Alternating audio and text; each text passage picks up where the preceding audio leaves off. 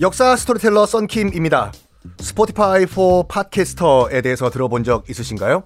팟캐스트를 가장 쉽고 빠르게 만들 수 있는 플랫폼입니다. 여러분도 저처럼 팟캐스트를 만드실 수 있습니다. 어렵지 않아요. 설명드릴게요. Spotify for Podcasters에서는 핸드폰이나 컴퓨터로 바로 팟캐스트를 녹음할 수 있는 제작 툴을 제공합니다. 배경음악, 전환 효과음, 그리고 자동으로 음질을 향상시키는 기능 등등 한 곳에서 녹음부터 편집까지 팟캐스트를 빠르고 쉽게 만들 수 있습니다. 이렇게 만든 여러분의 팟캐스트는 Spotify for Podcasters를 통해서 애플 팟캐스트, 구글 팟캐스트 등 여러 다른 플랫폼에도 한 번에 배포하고 한 곳에서 관리할 수가 있습니다. 여러분이 팟캐스트를 만들기 위해 필요한 모든 것들을 한 곳에서 모두 무료로 제공합니다. Spotify for Podcasters 앱을 다운로드 받고 지금 바로 시작해보세요. 네, 여러분 안녕하십니까. 역사 스토리텔러 썬킴 인사 드리겠습니다. 젊은 유생들이 들고 일어나면서 이 이이첨 저 뭐 하는 인간이냐 어떻게 어머니를 지금 폐하라는 말도 안 되는 반윤리적인 얘기를 하냐 하니까 슬슬 바짝 엎드리고 있던 반 이이첨파들이 목소리를 내기 시작합니다. 실제 일부, 일부에서는 과격한 얘기까지 해요. 뭐 이건 진짜 왜 그랬는지 모르겠지만 왕한테 올라간 상소문이 이런 거였어요. 형도 죽이고 동생도 죽이고 이제 엄마까지 죽이려고 하냐? 요거는 조금이 아니라 많이 선을 넘었죠. 아무리 광해와 이점이 마음에 안 들었다고 하더라도 이거 딱 보고 광해는 이거는 상소가 아니다 영모다 해서 그 글을 쓴 이는 참수형 시켜버립니다. 목된강. 근데 이번 일을 주도했던 이첨이 멘붕이 온 거예요. 아니 자기가 왕의 의중을 읽고 이런 식으로 인목 왕으로 끌어내리려는 그런 말도 안 되는 시도를 하고 하면 다 따라올 줄 알았거든요. 근데 이렇게 엄청나게 반발이 있, 잖아요 예상을 못했어. 이게 무슨 시나리오야, 무슨 시츄에이션이야 이게. 아 이거 이거 이거 뭐 한 방 큰 거 없나? 어? 딱 보니까 지금 왕 광에도 나와 어? 어 그대도 나와 같다면 나와 의견이 똑같은데 명분이 없나? 왕도 만족하고 다 만족하고 그다음 내 반대파는 찍소리도 못할 뭐 한 방 큰 거 없나? 한 방 큰 거 없나? 했을 때 저기요 안녕하세요 제가 좀 도와드릴까요? 이 이참 대감 어? 너는 맞습니다. 제 이름은 허균입니다. 이때 허균이 이 이첨 앞에 등장을 합니다. 맞아요. 홍길동전을 썼다고 알려져 있는 그 허균 맞습니다. 집안 좋죠. 그 허균의 누이가 그 사람이지 않습니까? 허난설헌. 우리나라 최고의 여류 시인. 이 집안이 다 천재인 것 같아요, 저처럼. 특히 이제 허균 같은 경우에는 진짜 천재면서도 괴짜 중에 왕괴짜였어요. 그러니까 어, 세상의 규칙으로 나를 통제하지 말라. 이거예요. 엽기적 기행을 막 합니다. 어, 지방에 이제 발령받아서 부임 갈 때 기생을 여러 명 데려갔다가 논란이 되기도 하고. 허균 쟤 뭐 하는 거니 지금? 지금 지금 지방 발령받아서 내려가는데 지금 기생을 10명씩 데려가? 뭐야 저거? 그리고 굉장히 성적으로 개방적이었어요. 개방적이었어. 이건 실제로 허균이 했던 말입니다. 뭐냐면 남녀 간의 성욕은 하늘이 준 것이다.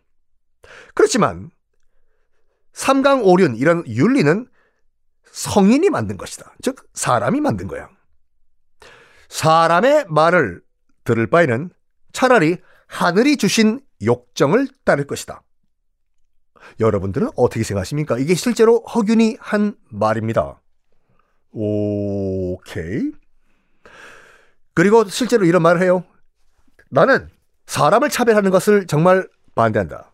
차별 없는 세상을 난 꿈꾼다. 유토피아를 꿈꾼 거죠. 그래서 이걸 바탕으로 썼다고 알려져 있는 것이 홍길동 전이지 않습니까? 아버지를 아버지라고 부를 수 없고 서자니까 홍길동이. 굉장히 천재였어요. 여섯 번 정도 명나라의 사신으로 갑니다. 아, 허균이요? 근데 보통 일반적으로 이제 그 중국의 사신으로 가면요. 중국에서 명품들, 명품 비싼 걸 엄청나게 사와요. 조선 땅에 없는 것들 사와가지고 조선 돌아온 다음에 비싼 코미션 붙여가지고 또 비싸게 팔아. 야, 나도 사실 고생고생해서 갔다 왔는데 그때는 무슨 비행기가 있었던 것도 아니고 한양 떠나가지고 베이징, 수도 베이징 북경까지 가는데 어, 편도 두 달이었거든요. 왕복 네 달. 체류 뭐 보통 한 한 달? 그러니까 반년 날려버리는 거기 때문에 야 나도 고생해서 걸어가지고 베이징까지 갔다 왔는데 뭐 남는 게 있어야지. 그래서 뭐 이렇게 비싸게 사와가지고 더 비싸게 파는 게 약간 불문율이었어요. 그런데 허균은 중국 가면 갖고 간 돈으로 싹 다 뭘 샀는 줄 아십니까? 딱 저랑 똑같아요. 출연료 받는 거로 다 뭐 하나? 책을 샀습니다. 야, 허균, 너는 왜그 골동품 같은 거 안 사고 책 사냐? 이게 조선에 없는 책이야. 난 이 책 사러 난 명나라에 왔다고. 야. 근데 생각해봐요. 이 허균이 왜 갑자기 right now 이 이첨 앞에 등장하면서 저기요 제가 도와드릴까요? 했을까요? 왜 했을까요? 그 이유는 무엇이었냐? 서양갑이요. 그 역적 모했다는 서양갑. 이 허균 제자였잖아요. 다행히 서양갑을 고문할 때 자기의 스승인 허균 얘기는 안 나왔어요. 다행히도. 근데 지금 허균 입장에서 봤을 때는 가시밭 있겠죠. 가시밭. 잠을 제대로 자겠습니까? 뭔가 자기도 지금 왕한테 잘 보여야 될 뭔가 필요해요, 지금. 나는 정말 서양갑 과 관계가 없다고. 뭔가 보여줘야 돼. 나는 정말 파이팅, 광해 왕 파이팅, 이 뭔가 필요해요. 그러면서 이 이첨을 찾아가서 허균이 이런 말 합니다. 저 허균이 인목 왕후 폐비시키는 걸 제가 앞장서겠습니다. 해요. 이 이첨 입장에서 봤을 때는 약간 어 4차원이지만 천재 허균이 와서 도와준다고 하니까 브라보 브라보 이제 일이 좀 풀리는 것 같네.